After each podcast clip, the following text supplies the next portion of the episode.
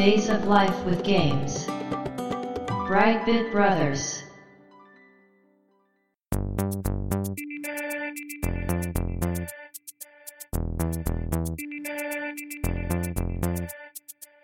どうも、ワンピー川崎です。どうも、2P 長谷川です。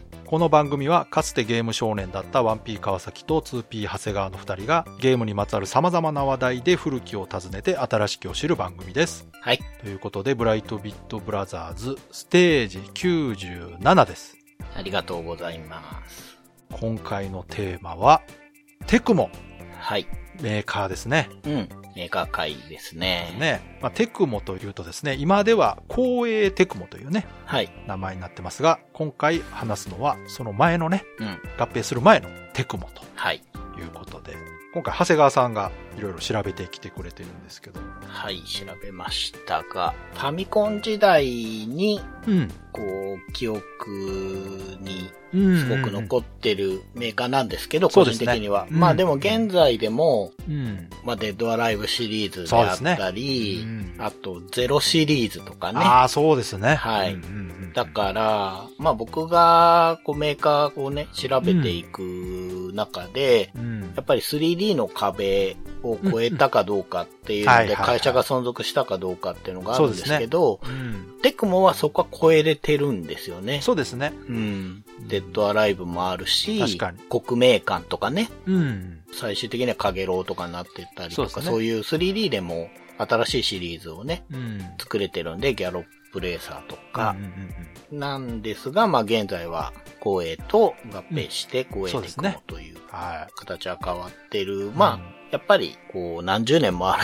よね。会社にもドラマがあるなあ、ってそうですね。この番組でね、紹介してるメーカーって、あの、結構、今はなくなってるメーカーが多いんですけうど、ん。どうしてもこう、昔のね、レトロゲームと言われる時代の話をしたときに、そういうメーカーが多いというのはね、時代の流れなんでしょうがないですが、まあ、それでもその、いろんな思い出とか、うん。うん。現在まで続くタイトルなんかもね、はいあ。りますから、まあ、詳しい話は、じゃあうん本編の方でしていきたいと思います。よろしくお願いします。よろしくお願いします。Days of Life with Games. Brightbit Brothers. 今回テクモなんですけれども、はい。今までの BB ビロス96回やってきた中で、うん何度か定款って名前を出しあたあ、出てましたね。と思うんですが、うんうんこちらがテクモの前身に当そうなんでたりますす。よね。うん。はい。で、ちょっと成り立ちがですね、うん。ややこしい会社なんですよね。みたいですね。なんで、本当はね、図解するのが一番伝わるんですけど。いや、もうその辺はもうざっくりでいいですよ。はいそこ細かく話すとね、本当ややこしいから。だからまあ、やっぱり、まあ面白いなとも思っていて、1964年に、古いな、また。帝国関西株式会社っていう会社が設立されますああ、と。なるほど。で、もちろんこの頃からゲームを作ってたわけではなうんうんうんく、最初はビルメンテナンスの会社だったそうです。へえ。その後テナントとか店舗管理の会社、会社というかそういう業務もやるようになりう、ん、うん。自社での店舗運営もやるようになり、うん。その先にアミューズメント事業っていうことになっていくと。はいはいはい。で、この会社が1977年にうん株式会社定款に称号変更しましたと。っうん。ていうのがうん。A ラインなんですね。でほ、B のラインっていうのがこの会社がありましてほ、1967年に日本ヨット株式会社っていうものも設立しています。はあはあはあはあ。これ名前の通り船の管理を行ってました。へえ。その後に動産管理の会社になり、不動産管理になり、ビル管理になり、1982年にうん。テーカンエレクトロニクス株式会社に商号変更すると。ほう。これが B ラインだと思ってください。ほうほうほうほでですね、1985年にう。うん。株式会社テーカンが設立されます。うんうん。これはですね、A ラインの株式会社テーカン、商号変更したものとはうん。別の会社なんですよ。ほうほうほう。同名ですけど別なんですね。あで、この会社に元帝国関西株式会社社名変更定款の事業を営業上としたんです。うん、なるほど。だから新しくできた定款が旧定款を吸収したんですね。あー、なるほど。で、この会社が1986年にテクモ株式会社に社号変更しますと。うーん。で、これでテクモ完全体かというと、実はもう一くだりありまして、うんうん翌年の1987年に株式会社定款エレクトロニクスの方。が、その定款が定款をくっつけてテクモになったテクモを吸収合併し、社号変更してテクモ株式会社になると。なるほど。これで完全体です。なるほど、なるほど。はい。いやー、いろいろあるんですね。そうなんですよね。うん。こんな感じでいろんなことをやりながら、うん。ゲーム事業に転換していった定款がですね、うん、うん、出したゲームっていうのが、まあ、いくつか名前を挙げていくと、1982年にスイマーっていうゲームを出しています。うん。うん。これは、なんていうかな、川をなんかパンツ一丁の男が 遡っていくものなんです、ね。本当にそうなんですね。泳ぐことなんですね。はい。なので、まあ、レースゲームとは言わないけど、道を車で走っていくみたいなうん。動きではあるんですけど、うんうんこのゲームならではのっていうのは、障害物が来た時に水に潜って避けることができるんですね。あー、なるほどね。はい。というスイマーっていうものを82年に出していて、うん。で、83年に戦場ってゲームを出してるんですけれども、うんこれはあの 2D で書いた疑似 3D のシューティングです。へで、84年に皆さんご存知のタイトルをアーケードで出しているんですけー。どそれがスターフォースとおー、来た。ボンジャックうんうんうん。ですね。マイティじゃない方ね。はい、ボンジャックの方です。っていうのを84年に出していて、85年にですね、これ海外のゲームなんですけれども、うん。グリダリオンファイトっていうアメフトだったと思うんですけあどー、ゲーム出してるんですけど、はいこれがね、トラックボール使ってるゲームになります。ああ、そうなんや。はいということで、まあ、この他にもそうですね、なんかピンボールとかも出したりしてるんですけど、そんな感じで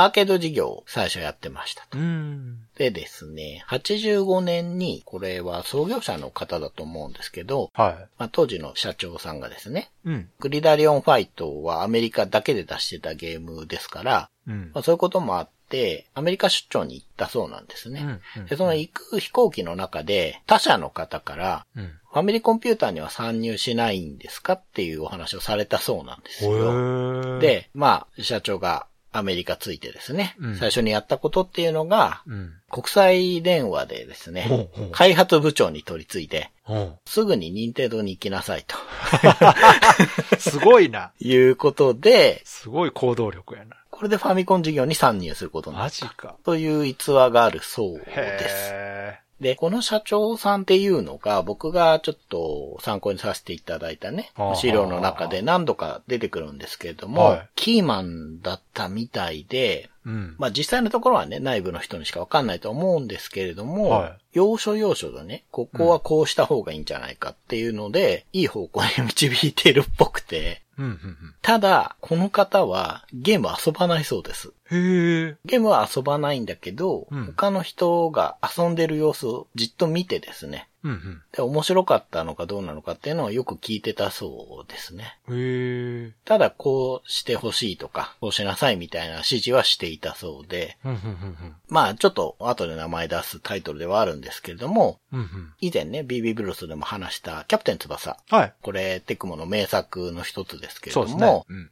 あれが結構こう、画面を広く撮ってるじゃないですか。フィールド画面というか、なんて言えばいいのかな。上の画面って、キャプツバわかる人には言えばわかると思うんですけど、うんうんうんあの、キャプツバってイメージとしては、ポートピア連続殺人事件だったそうなんです、最初。あ、そうなんすか。はい。へで、え。まあ、要はアドベンチャーって、本当にポートピアを思い浮かべてもらえばわかるんですけど、はキャラクターの顔とかが出てて、背景がある画面って、真ん中に四角くちっちゃく出てるじゃないですか。い。うん、うん。表示限界があるんだと思うんですけど、そんな感じだったところを、もう画面いっぱい、そのサッカーしてる画面にしてくれとうん。へえ。言われたそうで、うん現実にはね、下に表示物出さなきゃいけないので、うん。それでもキャプツバは上半分はね、うん。キャラクターが走ってる画面が出てくるわけだから、すねごく迫力があるじゃないですか。うん。うん。あれっていうのは、その社長の提案だったっていうええ話があるみたいですね。すごい。結構じゃあゲームのことにも口出ししてたんですね、そうやってね。そうみたいですね。うーん。という感じで、まあ話を戻すと、うんその社長さんが飛行機で言われた一言でファミコンに参すごい入しますと。なへえ。で、じゃあファミコンで何を出していくのかっていうことなんですけど、86年から出していくことになります。うん。まず、最初のファミコンソフトがですね、マイティボンジャックおー。なんですね。うんうんう。もうんこれめちゃくちゃ名作ですよね。そうですね。初期のファミコンの中ではもう絶対思い出に残ってるようなそうですね。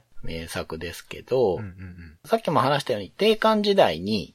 アーケードで出していたボンジャックが元になっています。うん。で、ただ、定款時代のアーケードのボンジャックっていうのは、うん。マイティボンジャック、ファミコン版でいうとこの拷問面ってあるじゃないですか。はいはいまあ正式名称わかるんそうですねですけ。ど。前も言ってましたね。はい。あれしかないんですよ。ああ、そうなんや。はい。そうなんです。なので、全然違うもんになっちゃってるんですね。へえ。で、じゃあ移植しましょうってことで、ボンジャックのプログラムをファミコンの方に入れたらですね、はい。なんかすぐ終わっちゃったらしいんですよ。で、じゃあ、もっとこういうのつけてったらどうだろうみたいに、いじってったら、マイティボンジャックのああいう横長い面をまずやって、一定のタイミングで、あの、ゴム面みたいのが出てきてとか、い。えそう、ここでジャンプしたら隠しアイテムが出てとか、ああいう広がりのある世界になったそうです。そうなの？はい。だから、ボンジャックとマイティボンジャックは本当に全く違うゲームなんですけど、えー、すごいな。当時のね、アーケードゲームって、アーケードの方がやっぱり上で、その完全移植って難しいっていう時代だったじゃないですか、ファミコンはうん。うんうんうん。で、まあ、ボンジャックがね、84年だったし、定款としても初期のゲームだったからっていうのはあるんですけれども、うんうんうんそれにしたってファミコン版の方ががぜクオリティが上がってるっていうそうね、っすよね。マイティボンジャック なんですけど、へはい。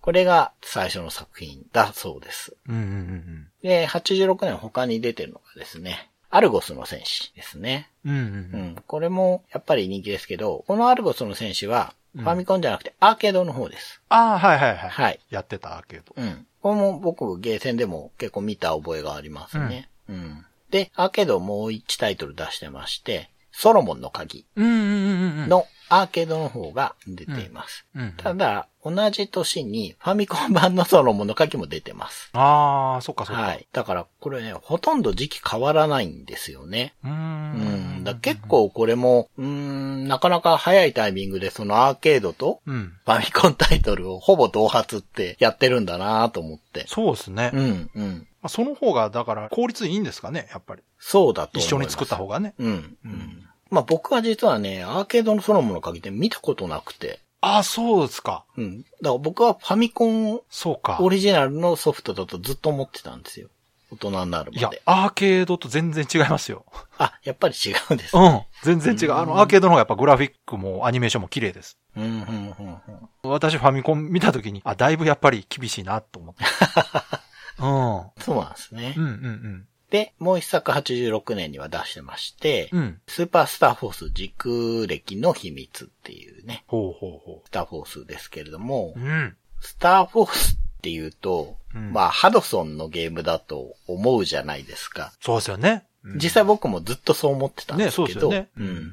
実は定款時代に出していて、うんそれをハドソンが移植してるうんん。ですね。そうですね。うんうん。で、そういう話が来た時に、うん。やっぱりファミコンっていうものがよく分かってなかったのかな。はいはい。ただいいですよっていう感じで、うん。出したら、もうすごい人気になって、もう、ハドソンの顔みたいな感じになりましたけど、まあ実のところは定款のゲームだったというね、ことなんですけれども、これをテクモの方で、スーパースターフォース時空歴の秘密ってことで出してるんですけど、うん。こっちはあんまり あんまりかな。つまんないとかそういうことではなくて、ちょっと影が薄い感じがしますね。そうですね。う。ん。っていうのが86年です。うんうん。87年になるとですね、アーケードでジェミニウィングっていうシューティングを出してますね。はいはこれも結構ファンが多いシューティングだと思います。うんなんか虫っぽいキャラ敵っていうか、ちょっと独特の世界観の感じでしたけど。うんうん。あと、テクモボールっていうのをアーケードで出してるんですけどう、んそれなんか聞いたことあるな。これ2画面筐体です。ええああ、そはい、らしいです。僕もね、実物見たことないんですけう。ど、うんうんうんダライアスがね、3画面筐体あでした。けどう、んうんテクモボールは2画面筐体だったそううんですう。んで、ファミコンの方で、うん。アルゴスの戦士、はちゃめた大進撃と、あった、あった、あった。もう、もうその副題ついて、どういうことって思ったもん。そうそうアルゴスの戦士って結構シビアな世界観やったはずやねんけど。そう。だけど、なんか、パッケージがね、デフォルメのキャラになって、なんかね、ファミコンにね、持ってくるとき、そういう風にちょっとこう、対象年齢下げなあかんみたいな時期があったんですかね。ああ、そうかもしれない。やっぱり、まだ子供のゲームっていうイメージはそうですよねあったんだと思いますうね。んうん。と、87年はもう一作出してまして、はい。突っ張り大相撲お名作や、これも。はい。ファミコンで最初に漢字を使ったとか、ああ、そう。違ったかな？確かそんなうん。はずだったと思いますけれども。で、これがちょっと逸話がありまして、うん。テクモってあんまり外部開発とかしないそうなんですね。外注しないらしいんですけど、うん。突っ張り大相撲は外注だったらしいんですよ。ですが、うん。発売日を発表した後に確認したら、うん。全然できてなくて、あら。で、これ間に合わんぞっていうことで、うん総動員でなんとか間に合わせたっていうことがあったらしく、へえ。だからそれがあったせいなのかどうか、うん。まああんまり外を使って開発っていうことが少ないメーカーっていうことらしいですね。その件があって、よりやっぱ内部で作らんと安心できんと。になったんですかね。ちょっとそこまでわかんないですけど、んまあ、突っ張り大相撲に関してはそういうことがあったなるほどねっていうことですね。うんで、調べてみて思ったのは、はい。やっぱりあの、タイトル数が実はテクモあんまりなくてですね。でも、印象に残るタイトル多いですよね。そうなんですよ。だから、それだけ一作一作はやっぱ強いんだと思うんですよね。そうですよ。ね。う。うんん。で、かつ、うん。あんまりハードをまたがないんです、このメーカー。ほうほう。これもあの、終わってみたらよりわかると思うんで、うん。ちょっとどんどん進んでいこうかなと思うんですけども、はいは88年に、うん。まず、アーケードで忍者龍剣伝が出ます。おー、はいはいはい。これ昔話したと思うんですけど、かなりインチキ日本のアメリカン忍者のめちゃくちゃなやつですうんが、同じ年にファミコンの方でも忍者龍剣伝出てます。はいはい。こっちはもう激渋で激ムズの、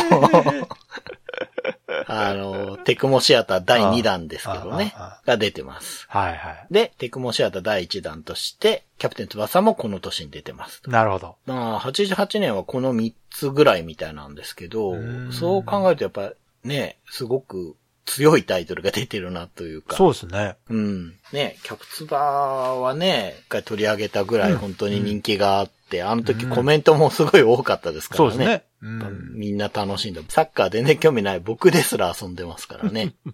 うんんうんっていうゲームだし。まあ、忍者龍剣伝もね、その後続いていくシリーズうんですからね。で、89年になると、激闘プロレス闘魂伝説がファミコンで出まして、うんうん激闘シリーズなのかな？激闘スタジアムっていうのもファミコンで出ています。で、アーケードの方はだんだん減っていくんですけど、この年はまだ作ってまして、ワイルドファングっていう横スクロールアクションを出してるんですけど、これはちょっと国内で動いてたかどうかは定かではないんですね。うん。すごいこういうい感じのキャラクターが、主人公がなぜか大男に乗ったり、なんか モンスターに乗っかれたりするゲームなんですけど、はいはいはい。なかなか濃ゆい、あんまテクモっぽくないゲームでした。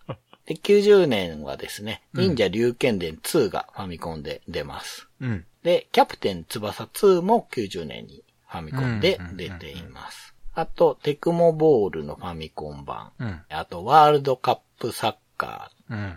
これもファミコンです。で、アーケードの方はですね、うん。ライデンが出ているんですけど、うんこれ販売テクモの開発セーブですね。あ、はい。はい。で、ゲームボーイに実は参入してまして、うん。ヘッドオンっていう、ドットイートって言えばいいのかな？あゲームが出ていあ。ました。うんうんはい。これが90年で、91年になると、ファミコンで忍者龍剣伝3が 出ますね。うん。で、お坊ちゃまくんのファミコン版も出しています。ああ、はいはい。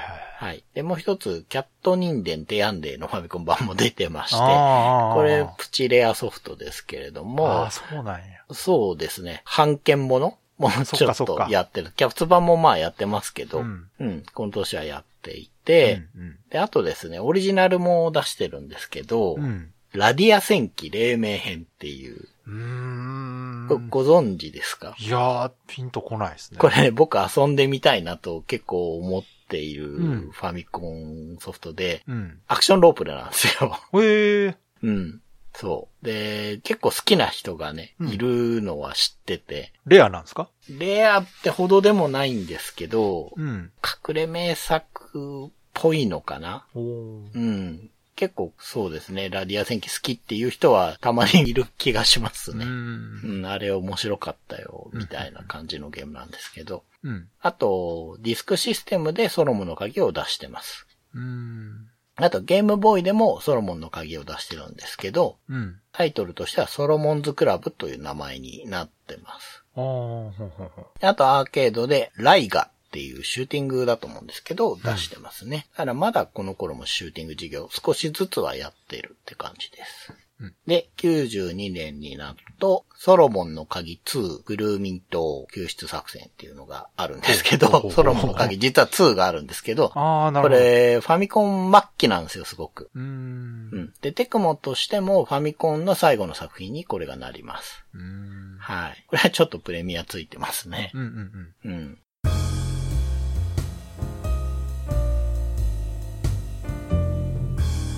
Brightbit Brothers. で、92年にスーパーファミコンに参入します。うん。最初のスーファミソフトは、キャプテン翼3。ああ、そうなんや。あれ最初か。はい。だから、かなり気合い入れて参入したって感じがしますね。うんうんうん。ここからだんだんスーファミにシフトしていくんですけど、うんテクもスーパー NBA バスケットボールっていうのもスーファミで出していて、うんうんうんうん。で、ゲームボーイの方も引き続きやってるんですけど、うん基本的には人気タイトルのゲームボーイ版っていうのを作ってるみたいで、うん忍者龍剣伝 GB っていうのを出してますね。うんうんうん。あと、アーケードの方だと、ファイナルスターフォースっていうのを出しています。あったなはい。で、これが92年で、93年になると、うん。突っ張り大相撲、立身出世編、おースーパーファミコンですね。で、前作から1年足らずで、キャプテン翼4がスーパーファミコンで出てます。うんうんで、テクモスーパーボウルっていうのもスーファミで出していて、うんうんうん。あとですね、うんアクタリオンっていうスーパーファミコンソフトも出してるそうえー、です。知らんわ。これ僕も全然わからない。タイトルなんですけれどうも、んこんな感じでもう93になると、スーパーファミコンだけ。えー、でも本当にタイトル少ないですね。少ないですね。いくつか漏れてるのあると思うんですけど、それでもそんなにすごい多いわけじゃないと思うんですね。今までのメーカー界って、もうなんか話しきれないからすごい厳選してたんですけそどう、か。じゃあむしろ、あれかな、その、私たちのテクモのイメージって、3D に移行してからの方が強いんですかね、もしかして。あー、でも僕はやっぱりファミコン初期のね、イメージがそうああ、でもなんか、同じ名前やけど、なんか別物として認識してる感じがするな、なんか。うんうんだから、デッドアライブと、やっぱりキャプテン翼って同じテクモですけども、全然こう、違うものみたいなイメージしてたな、ちょっと。そうですよね。あんまりこう、テクモだっていう感覚よりは、その、うん忍者龍剣伝にしても、キャプツバにしても、ボンジャックにしても、うん。なんかその、ソフトとしてすごく記憶に残ってるから、そうですね。そううんうんうん。言ったらテクモってこう、メーカーとしてはちょっと影が薄い気がするんですよ。そうですよねあの、ちゃんとテクモとしては認識してるんだけど、そうそう、してるしてる。うん。そういう意味では、その、あんまり個性がないっていうか、なんですかね。個性が見えるほどタイトル出してないのかもしれないですけど。他のメーカーよりなんか独自で作ってますよね。なんか委託とかじゃなく、その自分たちの作りたいものを作ってるというか。う。うん。そう。調べてみて思ったのは、なんかすごい硬いですね。手堅いですよね。会社経営されてる感じがするんですよ。、なんかその、ハドソンみたいにその100万本連発してたとかそういうんじゃないじゃないですか。はいはい、ないない。そうじゃないですね。でもこれだけ長く続いてたっていうのはね、そうです。堅実な商売してたんでしょうね、多分ね。うんうんそうなんですよ。で、その感じが出るのがですね、まあ、うん94年でちょっとわかるんですけど、うん。94年はスーパーファミコンでテクモスーパーベースボール。はいはい。で テクモスーパーボールの2。うん。であと、キャプテン翼の5あれ？っていう感じで、あの、うん続編ものをスーファミで出していくんですけなんかちょっとど、ハドソンっぽくなってきた。この年キャプテン翼別で出してて、うんメガ CD で出してるんですね。ええメガ CD でキャプツバなんか出てたい。はい。で、これテクモがやったかどうかわからないんですけど、はいまあ出てはいるんですよ。うんうん。でね、調べたんですけど、何度も調べたんですけど、うん。テクモ PC エンジンとメガドライブでタイトル出してないです、多分。ええあ、そはい。テクモう。いや、のソフトを、確かに聞いたことないわ。どうもね、3電子が仲いいっぽいんですよ。はあはあはあはあはルート16っていうゲームを定款時代に作ってるんですけれどあ。も、それって3電子が出してるから3電子と共同で出してるっぽいんですね。その頃からどうも付き合いがあるのか、PC エンジンは3電子側でテクモのゲーム出したりはしてるんですが、なるほどね。多分テクモ名義はないんですよ。でで、メガドライブもなくて、うん。まあ、厳密に言えばこのメガ CD のキャプツバ1本しかないんです。ああ、そうん。う。そうなんですよ。で、ゲームボーイはちょっと手出してるんですけど、うん。多分最初のね、そのドットイートのゲームで、こう、ゲームボーイっていうものの開発のノウハウだったり、うん。その販売した後の手応えだったりっていうのを感じ取ったせいなのか、うん基本的に自社の有名タイトルのゲームボーイ版しかやってないんですよ。へえ。うんで、それ以外のこう、リソースっていうか力を入れてるのは、うん。その時代時代のうん。派遣のハードというか、ファミコン時代だったらファミコンだし、スーファミはスーファミだしっていう感じで、はあはあはあはあ。すごく手堅くやってて、なるほど。最初も言ったんですけど、あんまりハードをまたがない。うんうんうんううんん。あっちでこっちで出してってことがどうもあんまりしてないっぽいんですね。うん。うんうんううん。ん。なので、このメガ CD のキャプテン翼っていうのは 結構珍しいというか、テクモにしては珍しくメガドライブで出しているものになります。うんうんうんはい。で、95年に入ってもやっぱりスーパーファミコンが主戦場になっていて、うん。うん。ターフヒーローっていう、これは競馬のゲームだと思います。うんうん出していて、あと忍者龍剣伝ともえっていう、これはですね、ファミコン時代の忍者龍剣伝を、まあ、スーファミ用に入れ直したような、1、2、3が全部入ってるんじゃなかったかな。ああ。はい。それで、まあ、3つ入ってるからともえってついてる。なるほど。みたいなんですけど、ちょっとこれね、がっかり移植で名前が出ることえーが多い。ものみたいで。ううんん。なんかね、音がすげえポップになってるんですよ。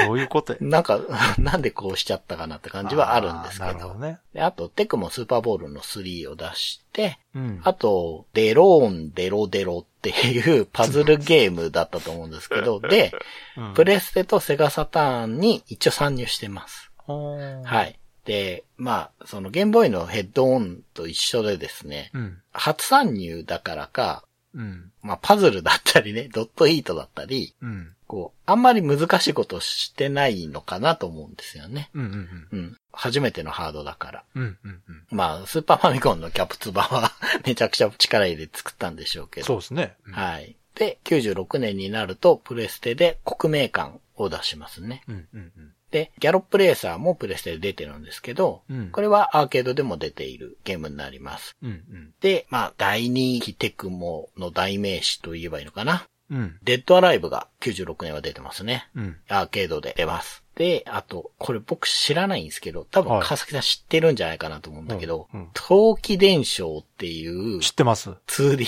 格ゲー。知ってます知ってます。これ俺見たことないんですよ。ああ、そう。うん僕が見たことないっあの、すね。女の子ばっか出てくる。そう、そう、そう、うんこれ知らなかった。知ってる知ってる。これ 2D ですよね。2D ですよ。遊んでましたよ。。これなんか画面見た感じ、出来良さそう。あ、出来いいですよ。ですよね。いいです、いいです。これやりたかったな。だからあの、アスカ120%とか、うんうん。バリアブルジオととか、あれと一緒の女の子ばっかりのね。そう、あれ系ですよね。うん。うん。いや、もう全然僕言ってたあゲーセンこれ入らなかったですね。ああ、そうっすか。うんなんか、もう実際そんなに台数出てないみたいですよ。ええレアやったんや。いや、結構私の周りではあった気がするけど。うん。それともあれかな、家庭用になってから遊んでたんかな。あ、かもしれない。うんうんその家庭用が出るのが97年なんですけど、うん。うんうんうん。プレステで陶器伝承出てるんですが、出てる出てるこれってなんか、うん出してくれっていう署名みたいのいっぱい集まったりしたうわーすごそうです。い愛されてんな。うん。あそれで移植したっていう話があるなるほどようですね。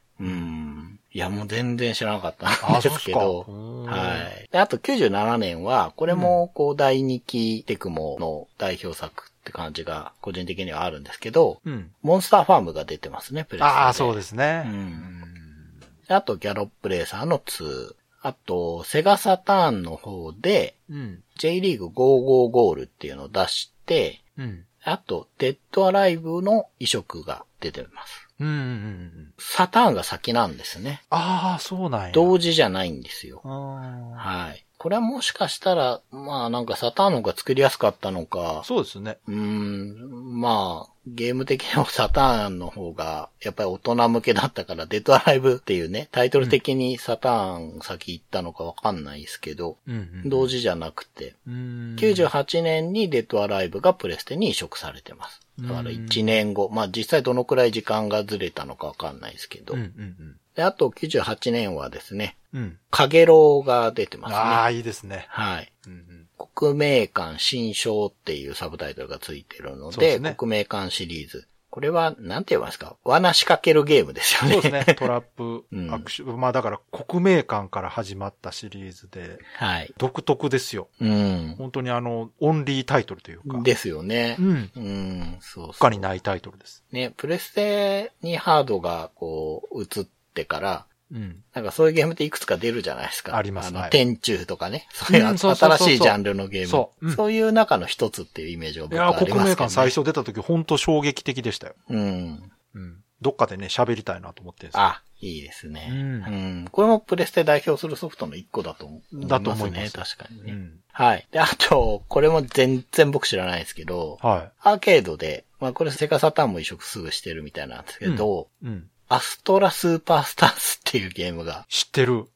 これ格ゲーっすか？うん。こ れ俺全然知らなかったんですけど、うん、なんか出てて、どんな系なんですかね？えーとね、なんか何気に、なんかテクモってデッドライブのイメージがやっぱ強いんですよ、格ゲーって。うんうんうんだけど、そのさっきの陶器伝承だったり、このアストラスーパースターズだったりっていうのも出てるんだなーっていう。思い出した。なんか可愛い絵のゲームや、これ。はいいはい。あのね、袴着た侍みたいなんとか、はい。すごいでかい大男とか、あと黒い魔女みたいな女の人とか出てくるね。うん。なちょっとファンタジー系の格闘ゲームですね。うん、うん、うん。ああ、覚えてるわ。あったあった。あの、ほら、ワクワクセブンとか、ああいうはい感じ。はいはい。うん。それこそ三電子ですね。そうそうそう。うん。ああ、ああいう系なんだ。アストラスーパースターズあった、覚えてるわ。へえ。この頃私も格ゲーをいろいろうん。やってたから。そうですよね。そう。確かに見かけたらやるようにはしてたけど、だから多分僕が言ってたゲーセンには入らなかったのかな、これも。うんうんうんで、99年にデッドアライブの2がアーケードでリリースされて、うんプレステの方だとモンスターファームの2が出て、あとうんうんうんギャロプレイさんの3が出て、うん。うん。J リーグサッカー実況サバイバルリーグっていうのをプレステで出して、うんうんあとプレステで走馬灯を出して、うん。うん。っていう感じで、まあね、いつもメーカー界は99年までしか話さないんですけれども、こんな感じでやっていくんですけど、なるほど。他のね、シリーズとしては、あの、ゼロがあるわけですけど、テクモといえば、これは2001年に出ますね。う。うんん。まあね、ゼロも6作ぐらいうんうん。出てるような人気ホラーゲームだし。そうですよね。スイッチで今度、そうそう移植が出ても大騒ぎになってましたけど。うんねうんだからやっぱ愛されてるそうそう。だなぁと。うん。うん。確かに一作目が出た時は、ちょっと僕の周りでも話題になりましたよ。めちゃくちゃ怖いっていうんで、うんうん、そうそうそう。ほんと怖いっていうんでね、話題になったんですけど、まあ、こんな感じで、タイトル数は多くはないんですけれども、うんうんうんその中でもやっぱりシリーズ化できるようなタイトルっていうのが出てくるようなメーカうんーだったんですね。うん。で、うん、やっぱり主戦場、その当時の、こう人気ハードに絞ってる感じが。するんですよね。意図的にやってたのかどうかわからないんですけど、うんっていう、まあテクモなんですけど、ん2006年からちょっと暗雲が立ち込めるというか、このタイミングではもう、うんその、序盤でお話しした社長さんっていうのは。もう変わってるようです。一回会長になって、はあ、はあはあはあ、タイミング的にはちょっと亡くなられてるみたいなんです、ああ、そうなんですか。はい。このあたりでは一回退いて会長になって、その後退いてみたいな感じだったようなんですけうど、で、2006年からはちょっとあまりいい話ではなくなるんですけうど、ん。まず、セクハラ訴訟っていうのが起きましてうん、うんまあね、これ当時話題になりましたけど、う そうですね。ちょっとうんね。あの偉い人疑惑の降格してるけどなんでだろうってなってたらねうん、この訴訟話がうん出てきてっていうね、これもドルとやってましたけど、そうですね。はい。これが2006年に始まるんですけど、うん2007年にですね、うん役員退職慰労金訴訟っていう。ものもありまして、まあこれは、あの、最終的に和解はしてますが、うん。その翌年の2008年はいろいろあってですね、うん。未払い成功報酬不当発言訴訟っていうのをね、うんはい。セクハラ訴訟からこっちに なっていくわけですけれどうんも、はい。まあ、この方はね、この後辞めますけどね。うん。そうそう。はい。で、あと、残業代未払い訴訟っていうのも 同じ年にありまして、まあ、これをきっかけに組合員全員が自主退職して、うんまあ、2009年にはテクモの中に労働組合はなかったみたいなそうですね。ことらしいんですけど、まあ、こんな感じでいろんなね、ことが立て続けにあって、2008年にテクモとしては最後のゲーム、アルゴスの戦士マッスルインパクトを Wii で出すと。ああ、それ最後なんや。はい。これ、まあ、開発もやってたかどうかわかんないですけど、テクモ名義としてはこれが最後のはずです。うんはい。で、この2008年にスクエアエニックスからテクモ株の株式公開買い付けっていう提案があったんですけれども、うんうんまあ、これに関しては、まあ、当時のね、社長さん曰く、うん。ある日、金額だけ書かれた紙が1枚届いた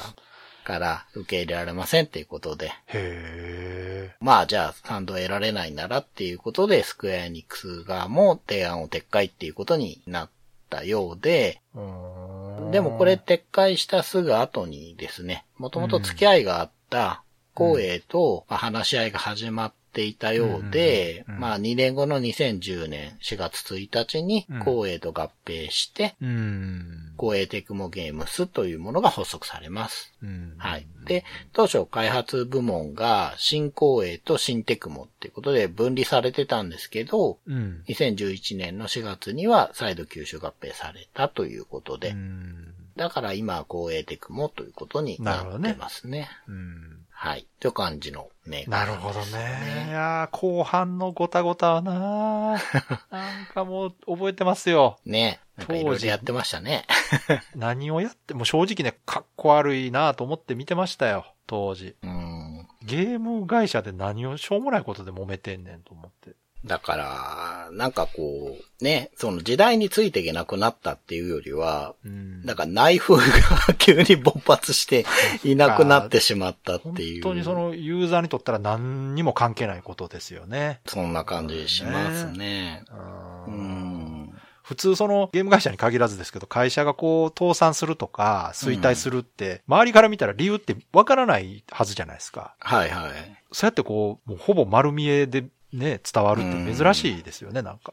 そうですね。なんかうん、こう実際ね、その、テクモのゲームってあんま売れてないよなっていううん感じってなんかなくて、まだなんうんか、ないない。言ったらすげえ売れてた時期もないから、そうそうそうそう。まあでもずっといるなっていう感じはしてたんだけど、うんうん。特にだってデッドアライブ出た後なんかは、うん定期的にそのロングセラーのシリーズ持ってましたから、そうですよね。うん。はっきり言って安泰ですよ、会社としては。ですよね。うんそんなに悪い状況には見えなかったですよね。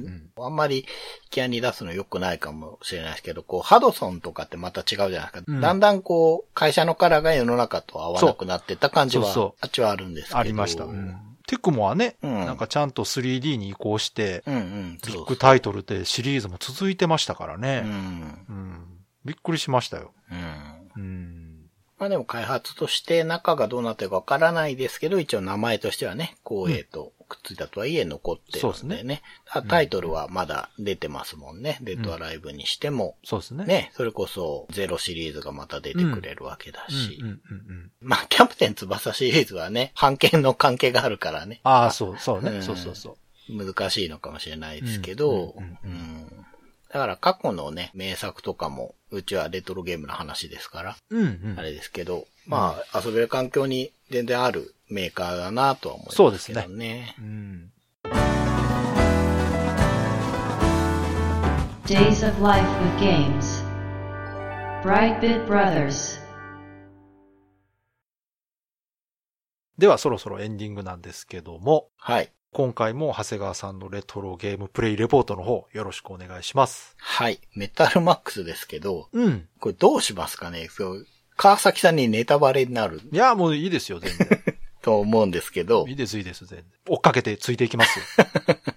まあ、ビルを倒壊させて、うん。渡った先に新しい街があってですね、はい。イルミグラっていう、なんか変わった名前なんですけど、うんうんこの街には特に何があるわけでもないというか、なんかね、山賊だったかね、うん。うん。山賊かなんかに怯えているっぽいなぁ、みたいな街の人の話聞いてて、はあ、そうなんだと思って、い。はい。周りを散策してたらですね、なんか小屋みたいなのがあったから、あ、はいはいすぐ近くにまだ街あるわと思って、うん。入ってったら、うん。なんかね、敵がいて、うん。これが、なんか、悪下領一味って言うんですけど、悪下領一味。そうそう、こんな名前つけたら悪いことしかできないだろうっていう感じの人たちなんですけど、うんこれが戦闘になってですね、うん。うん。ちょっとめんどくさい特殊能力をザコが持ってるんですよね。うんうんうん。だけどまあ、それをこう、封じられるアイテムっていうのがイルミグラに売ってるんで、すごい安くね。ほうほうほ人間用の道具屋だったから、防具屋だったから、う。はなんでこんな売ってんだろうっていうのがあったからすぐピンときて、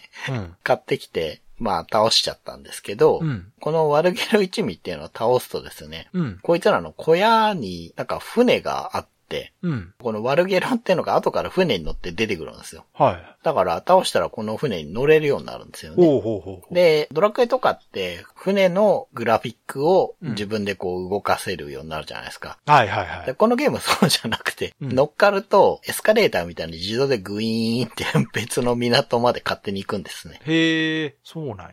そうなんですよ。うんうんで、まあ別大陸に行けるようになってこれで。うん。うんうんうん。まあ川を下って別のところに出てですね。うんうん。で、なんかよくわかんないけど新しいとこ来たからもう進んじゃえと思って。どんどんどんどん先に進んでったら、はい。ここら辺のエリアすんごい敵が強いんですけど、はいはいはいもしかしたらイルミグラで自分をちゃんと強くしないでうろついてきちゃったからかと思うんですけど、どね。敵がだいぶ硬くてですね、うんそ。れでもう行けるとこまで行ってみようと思って進んでったら、うん。廃列車、もう使ってない列車を家にして暮らしてる街っていうのが出てくるんですよ。うんうんうんうん。こう、マッドマックス的ですげえかっこよくないですか？そうですね、確かに。イーデンっていう街なんですけど、うんここについてですね、うん。で、ここで一息入れてから、もっと進んでみたらどうなるかなと思って進んでったら、うん。なんか地下に降りる階段みたいのがあって、うんで、。入ってったらどうも地下鉄みたいだなと思って。うん。で、どんどんどんどんどんどんどんどん進んでったら、うんうん土砂が崩れて先に進めなくなってるんですよ。うん。うん。だけどそこにおじさんがいて、で、壁にはひびが入っており、うん。あそこ壊せたらいけそうなんだよな、的なことを言ってるから、うんうんうん。調べるってやったら砲撃しますかって出てきて、あ戦車の手法ぶっ放してですね、あ。はいはい。ひび入った壁を崩して、道を作ってですね、文字通り。パワフルやな。で、先に進んでったら、でっかいムカデが出てくるんですよ。え気持ち悪い。そう。で これがね、え、ほんまの生き物ってこと？だと思いますね。う。うんん。ムカデロンって言うんですけど、これが、メカとかじゃなくて？ああ、でもなんか、ゾイドっぽい感じはあって、あ、でも、その時代のその生き物なんかな、そういう。多分よくわか。かんないだってですけど。、敵にもポリタンクみたいなのいますもんね。だっていますいますいます。そっかそっか。うん。うんこれがすげえ強くて。へえ。まあでも確かに強そうん。で、3人中2人倒されて、う。うん。もうこんなんエンカウントするのは無理だな、たまらんと思って、うんうん 命からがら逃げてですね。はでもしょうがないイーデンの周りでレベル上げしようと思ってい。うんうんうん。強くしてて、まあイーデンの中でもちゃんと話聞いたら、そのムカデロンってなんか賞金首でした。ああ、じゃあ目的のやつですね。そう、んんんうんだったから、まあ、ちゃんと強くして、うんお金稼いで、戦車強くして、あと特殊砲弾とかも積んでですね、うん使っちゃってたから。で、まあ、などがリベンジしてですね、うんうん。こいつはちょっと特殊砲弾がないとああ、やっぱり後半たかな。いるんですね、特殊砲弾って。今んとこ私使ったことないんですけど。うん。鉄鋼弾っていうのを使うと、うん。外壁みたいのをこう剥がせたりするんですよ。ああ、なんかいますよね、硬いやつね。そうそうそうそうそう、うんだったり、ナパーム弾とか使うと、うん。火がついたら継続して毎ターン少しずつ減らしていったりとか、なるほどね。そういうのがあるから、まうんあ、使って損はないなと思って、そんな高くないから。うん。う。うんん。で、まあ、賞金首だったんで、お金もらってだいぶ儲かって。うん。で、まあ、地下鉄どんどん進んでいくと、うん。うん。電波塔っていうところに着くんですね。うん。うん。うん。で、ここがですね、3階にね、うん。人形がいっぱい置いてあるんですよ。人形。うん。だからこれ多分東京タワーなんだと思う。老人形館だと思う、あれ。だから自動で動いたり踊ったりしてるんですよう。ね。うんん。で、まあそこで、まあちょっとした謎解きがあるんですけど、うんまあそれもすごい簡単なので、うん。まあ謎解きっていうかお使いですね。で、それこなして最上階に行くとですね、そこに隠れ住んでる人たちがいて、うん。うん。その人たちから BS コントローラーっていうものをもらいました。ほうほうほうほで、これが何に使うかっていうと、フィールドで使うと、う。うん。世界地図が見れます。ああ、そういうこと。さ全体マップがそういえばこのゲームなかったわと思って。うん。あんまり困らず進んできたけど、うん。これで全体地図が見れるようになります。うんでですね、うんうん。戦闘でこれ使うことができるんですよ。ほ使うとですね、う。うん。3、4ターンかかるんですけど、うん。敵全体に衛星レーザーが撃ち込まれるかっこいいかっこいいじゃないですか。超ロマンのある兵器なんですよ、この BS コントローラー。じゃあ、んあれじゃないの？防御してそう待ってたら。なんですけど、うん。これね、人間が使う道具だから、戦車道具じゃないから、そこ生身で耐えなあかそうんね。、一回降りて、使って、戦車にもう一回乗ってみたいなことはちょっと必要ですが、ああ、なるほど。生身でこう入っていかなきゃいけないとこあるじゃないですか。うん。うん。そことかだったら多分すごい使えるんじゃないかなと思うんですよえねー。かっこいい。うん。うん。まあ、あの、速攻性がないから、うんあの、それが降り注ぐ前に倒しちゃったりするかもしれないああ、ですそっか。けど、なるほうん。まあでもいいですよね。うんソルレーザーですど。からね、いいこれね。かっこいい。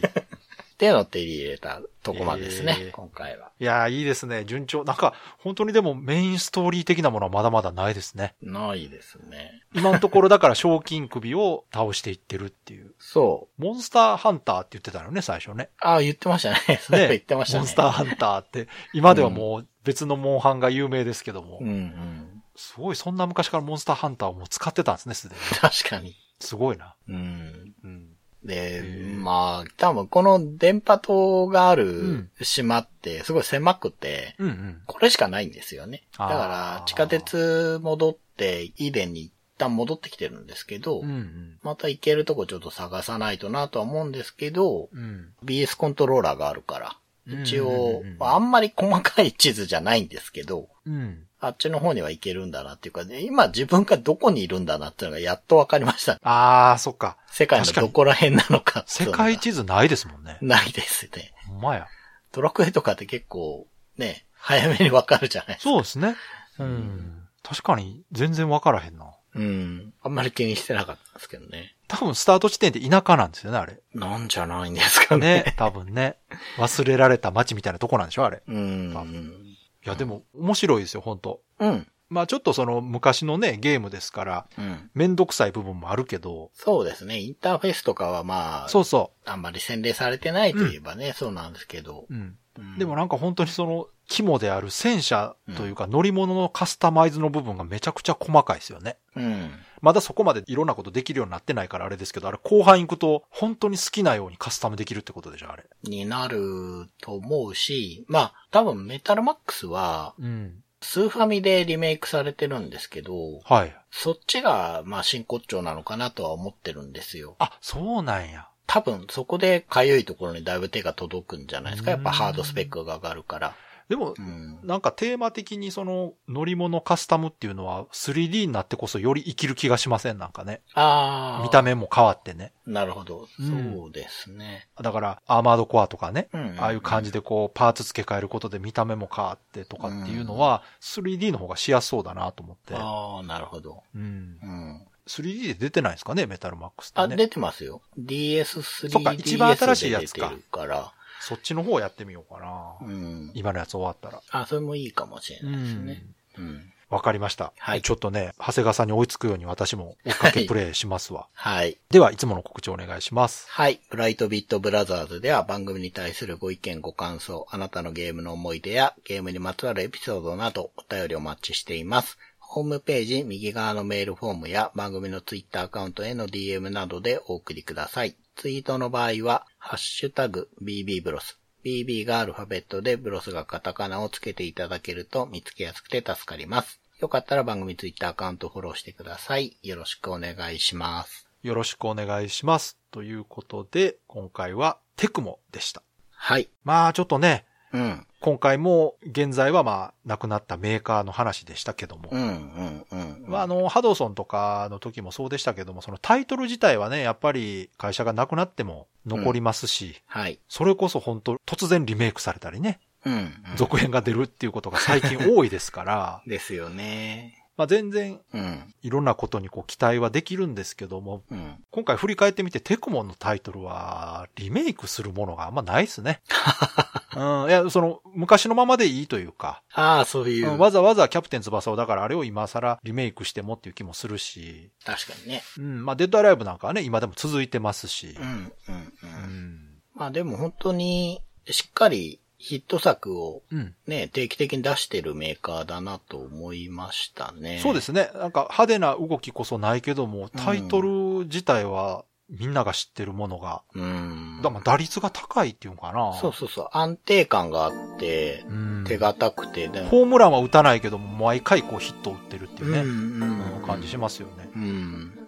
うん信頼がありますよね。モンスターファームなんてね、あだいぶ遊ばれてたし。そうですね。あれも人気あるけど、それだけヒットしたかっていうと、そうではないですもんね。そうです、ね。多分100万本いったってことはないもんな、あうんれ。でもみんな遊んでる。そうそう、ん遊んだことある人は多いと思うんですよね。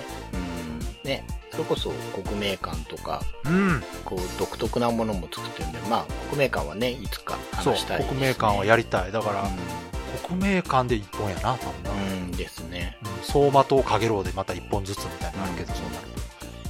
でもね、本当にそういう一見の価値あり的なものがあって、やっぱり確かにそうね、メーカーというよりはタイトルで認識してますね。うん。うん、うん。まあ今までね、やったメーカーもそのハドソンとかも、メーカーじゃなくてタイトルでやっぱり認識してるもの多いですけど、はい。テクモもそうですね、やっぱり。そうなんですよね。なんかこう、一言で言えるようなメーカーのカラーは正直ないような気はするんですよ。そうそう、そうそう。確かに。うん。そうやわ。なんか掴みどころがないんですけど、タイトルはしっかり覚えてる。だからいろんな開発の人たちがいたんでしょうね。同じ人がこう作ってるとかじゃなくて。ああ、そう。同じ人が作ってるとやっぱ色って固まってくるじゃないですか。なるほど、なるメインの人が一緒だとね。はい。だからチームごとに本当にバラバラの人たちが作ってたんでしょうね。うん。そう、作ってる人といえば、うん。少し前にね、うん。特集した、うん。ときメモのね、うん。うん。メタルユーキさんは、はい。最初テクモなんですね。そうなんや。はい、そうみたいです。ううん結構有名なテクモの作品のサウンドやられてる。そっかうん。あ、テクモからコナミに移ったんですか。そうみたいです。途中でテクモのボックス的なね、ものが出てるんですけど、そこになんかメタルユキさんが一筆入れてるみたいでなんでかなって思ったんですけど、えーじゃあ、なんかのゲームの音楽やってはるんですね、じゃあね。結構やってますね。初期作品は。はい。あ、そうか、それはすごいな。うそっちの方がすごいな、なんか。へまあメーカー界やるとね、そういうのがやっぱり分かえ。いや、るとなんかい。ろいろつながりますね。うん。なんか面白いな。やっぱこう歴史をたどるというのは本当にこう新しい発見があってね。はい。楽しいですね、これね。ね。えーまだまだメーカーありますから、はい。これからもちょっとずつやっていきましょう。はい。はい。ということで、今回も最後まで聞いていただいてありがとうございました。ありがとうございました。